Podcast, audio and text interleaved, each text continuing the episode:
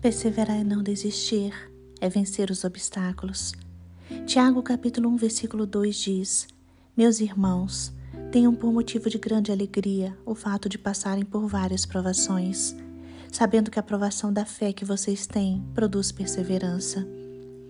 Irmãos, passamos por tribulações, mas por causa da paz do Senhor, que excede todo o entendimento, nós não somos pessoas angustiadas.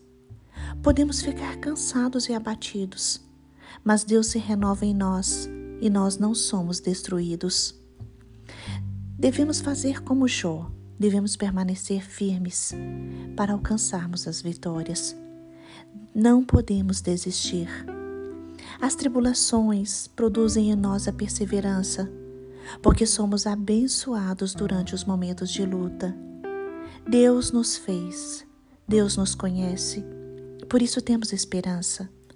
Vemos o que o Senhor já nos deu, vemos o que o Senhor já fez por nós, mas nós sabemos que o melhor ainda está por vir.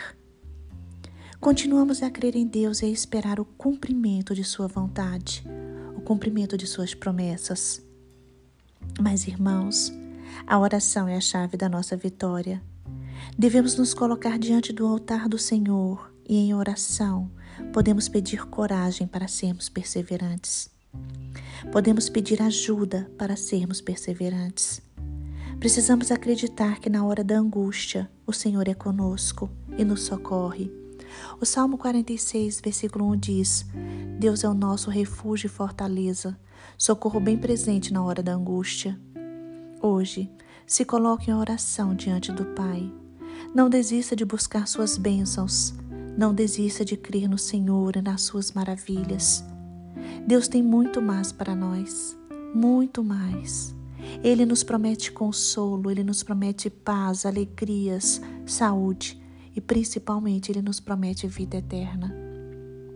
Do Senhor vem a resposta para todas as nossas dúvidas e questionamentos. Se entregue a Jesus Cristo, busque a sabedoria do Espírito Santo. Ore a Deus.